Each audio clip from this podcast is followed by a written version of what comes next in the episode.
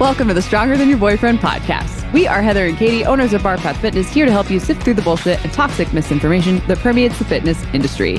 Today, we have a Q&A podcast. All right, you know the drill. Three questions, less nasally today. This is We good. are less nasally. yes, less nasally. We're, you know, finally one for three here. Um, uh, if you want to ask us questions, join our Facebook group, Stronger Than a Boyfriend, or slide in the DMs at Barpath Fitness on Instagram. Or if you're cool, send us an email. Yeah. Cool people. All cool right. people do that. Question number one. I wake up often in the night. In quotes, yes, fuck you, menopause. Sometimes I wake up and I'm starving. Does this mean I didn't eat enough dinner? Should I go get a snack or wait until morning? If I'm advised to get a snack, what the heck would be appropriate at 2 a.m.? Should I eat dinner later or earlier, then have a second dinner? This is a loaded, big question. Yes. First of all, side note, there needs to be far more research on menopause. That's all I'm saying. I think the problem though, and why you're feeling so hungry is that one, you're probably not eating enough protein in general. Two, you're also probably not eating enough calories in general. If you you should not be waking up starving every night. That is telling me you're not fueling yourself and your body literally can't sleep because it's so hungry. And I feel like, yes, I'm not downplaying the hormonal shifts that come with menopause. However, I think that will really, really help. You know, I don't know what hormonal shit. I mean, I, I kind of know, I generally know, but I don't know how that impacts impacts one person to another versus like what they feel like. So that is probably playing a part into why you're waking up so hungry. So I I don't think that's all of it, but and I think that it could be prevented because I know who asked this question and I know they're they're pretty lean and they're you know I feel like they could eat more in general and probably if you eat more protein, especially like a little protein snack before bed, I think that will really really help keep you satiated throughout the night and you won't wake up super starving. Yeah, I tend to not like to eat a really big dinner. Um, I like to eat more in the in the earlier in the day because I already have trouble sleeping. So I kind Yeah. of get where this person was coming from when they were talking about eating like a smaller dinner. Totally. But at the same time, I eat a shit ton the rest of the day because of it. yeah. Like my middle meals, I either have a bunch of snacks or I have like a really big breakfast or I have a really big lunch. And sometimes I do have a really big dinner, but um, I try to balance that out and then I eat a little earlier for dinner. I do eat a pretty early dinner. I think that's the big thing. If I'm going to eat a big ass dinner, it's going to be earlier, but I just Yeah, make sure I get enough eaten- calories. Yeah, I'm yeah, just a grandma. early dinners. yeah, and yeah, we're grandma. Um, I that is that's a great point because you you also don't want to mess up your sleep because you've had a big meal right before Mhm. bed. But I just think why wait until that time of day to like so you can just not feel hungry during the the night if you're eating enough calories and you're fueling yourself in general i don't think this will happen but you could add like a like some cottage cheese before bed or some yogurt. I think that's pretty safe for most people. Like some yogurt and honey i think that's a great bedtime snack. Like obviously you don't need to eat a whole carton of it but i don't think that's going to mess up your sleep. You know they used to like tout the research on like the casein right before bed, like to be anabolic all night. But in this instance, I think it'll because like the protein takes longer to digest, like from the the cottage cheese or the yogurt, it might help keep you satiated. I mean, I feel like we're talking splitting hairs here, and the general just is eat more protein and eat more calories during the day. So you don't have to worry about messing up your gut when you go to sleep and that will wake you up. Like you don't want to swap one thing for another. Like now your gut is keeping you up versus your hunger, right? So Cool. all right, cool. Okay. Any more you got? No, I'm Any good. more info? Okay. I'm I'm hungry. Me too. I'm really hungry. I'm like, ooh, chicken. Like that. Yeah. That's how you know you're hungry if you're like, Yeah. ooh, meat. Ooh, we're talking about things. yeah. Um, Mm. okay. Second question. Since having my daughter, I feel like I've got a lot of rib flare and a larger anterior pelvic tilt than I had before. I've always had the tilt, but since having her, it's gotten bad. Is it something I could correct with weightlifting? If so, what would I do?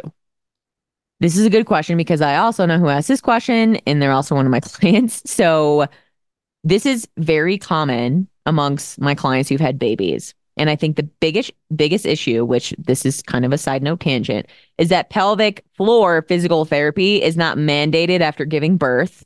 I think mm-hmm. that's BS, and I think it should be. That's besides the point, though.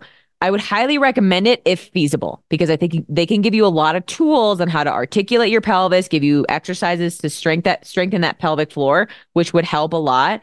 But you know, try to do more movements where that sorry that do movements that require more of an anterior pelvic tilt, but try to have a posterior pelvic tilt. So let me explain what I'm talking about. So I have a client right now.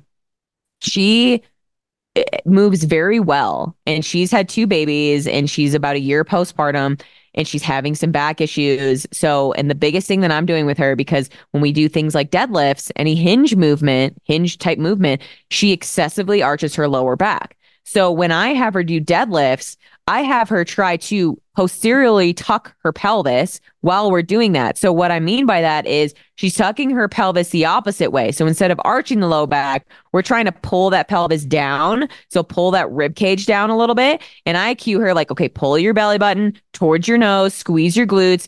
And I don't want to take away the anterior pelvic tilt. I'm just trying to make it less while we're doing those movements. So that is what I'm cueing to a client that has that but also do movements that require the posterior pelvic tilt too. So I know, I think Heather, you suggested in your answer in the Facebook group, like do push ups, but like really focus on the core, like focus, do more planks, really focus on the pelvic position in there, like hangs. Uh, I don't remember what else you said, but like squats, you can really try to, you know, instead of arching the low back, like Instagram booty pick, you know, you, when you squat, try to tuck the pelvis under a little bit versus excessively arch the lower back, right? So I think those will really help you. But, you know, your best bet, try to get a pelvic floor physical therapist because they will really help. Shout out Christina. Yeah, she's helping me with some stuff right now. And I'm like, yeah. what the hell? Yeah, it's Great. tricky because, you know, you could look at my client doing the deadlift and it's like, oh, she has great form, but it's causing her pain. And mm-hmm. it's because it, she's postpartum and it's just the way that you know her body is and how she carried the her baby and etc so we're working on it now and it it, it helps it during the session because we want to still be able to do deadlifts. We want to still be able to hinge. So it's just we have to really really keep in mind when we're doing that like okay we need to really focus on what your pelvis is doing so that you don't excessively arch it. And then I tell her to do okay you're going to do a lot of core work on the side. And she is going to physical therapy too, which they have her doing a lot of the like, you know, the side planks, the clamshells, etc. But I'm like, you need to work on your core and we need to do some different movements as far as like how we're articulating the pelvis within, you know, specific parameters of certain movements. So yeah. Yeah. Anything you have to say? No, kind of took over. Covered it. Yeah, you got it. Yeah, just because I, we're, I, I, I, well, I'm dealing with this with the client right now, so I just want to. If it's at the forefront of Go my mind, it. so yeah. All right. Question three. I want a flat stomach. What exercises do I need to do? Okay, Bill. Because our the people who follow us or probably wouldn't ask this question in our Facebook group. I found this in another group, but I had to, I had to bring it up or had to put it in here because the comments were just so stupid. It was like, don't eat carbs. Carbs are the enemy. Carbs, carbs, carbs. Like, what? No. Also, don't we have an episode all about carbs and why they're not bad? Yes, we do. Yes, we should link it. But anywho, that's not the key. If you want a flat stomach, you know how to get it is eat enough protein, strength train, and you have to be in a caloric deficit. If your stomach is not flat and you want to get your stomach flat, you have to lose body fat. So in order to do that, you have to be in a caloric deficit. Like that is it. And you want to eat things that don't bloat you up. So mostly whole foods. Like it's really, really simple. It's not easy, but it's a very simple process to follow. Yeah. But it's not easy. I'm not saying it's easy. It can be no, I think mind fuck. What? I was said it could be a mental mind fuck when you oh. do this, but that is the yeah. that is the equation for it. Totally, totally. Yeah. It's not a bunch of crunches. It's not a bunch of uh, what was that? Uh, I can't remember the name of that ab workout on TikTok that we got asked to oh. do an oh. interview about. Do you remember that? Yes, it was like um, there was some trending ab workout. It was so stupid that it was like we're gonna do fifty thousand reps of abs a week or something stupid, or like a thousand reps of abs a day. And it was like, then get like the flattest stomach of your life. And I'm like, I really can't believe we're still doing that in 2024. I guess that was 2023. I can't believe we're doing that in 2023 still.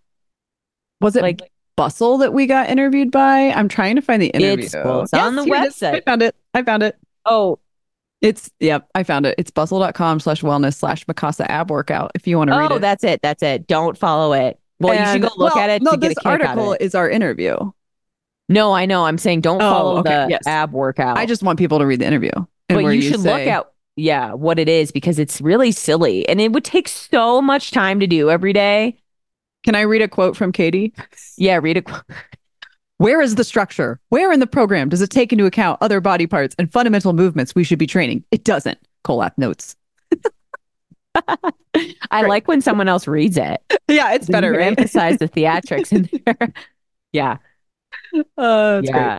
It's just like some of the comments I saw was like, rice is bad, eat fruits and vegetables. And I'm like, I feel like. I feel like all these quotes from you are good. It's just that they probably took the fuck word out of it a lot. oh, I, like your real quote probably involved a lot of cursing. oh, in my head it did, but when I'm writing, I don't use fuck. Oh, yeah, it which is good. article. And Okay. then you always edit my answer, so you'll take the fuck Oh. out. I do take the fuck out sometimes.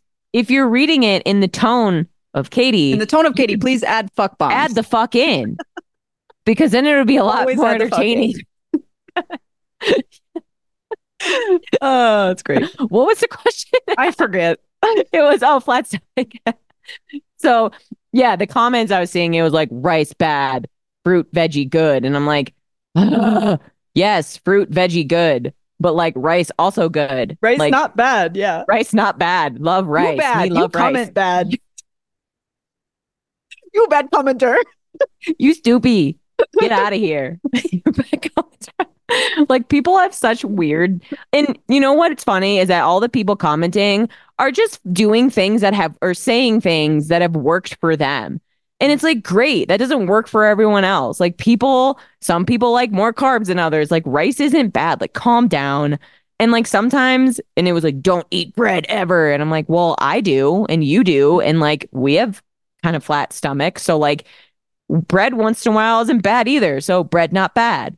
Yeah. Sometimes I have a flat stomach. Not not always. Usually I'm eating a lot of bread. So Yeah. Well, so the, yeah, and the thing with bread here in America is that, you know, our gluten and whatever how we make bread is shit. So Yeah. that's maybe one thing I would wouldn't eat a ton of, but like a few times a week isn't a bad thing and I don't think you're going to notice detrimental effects.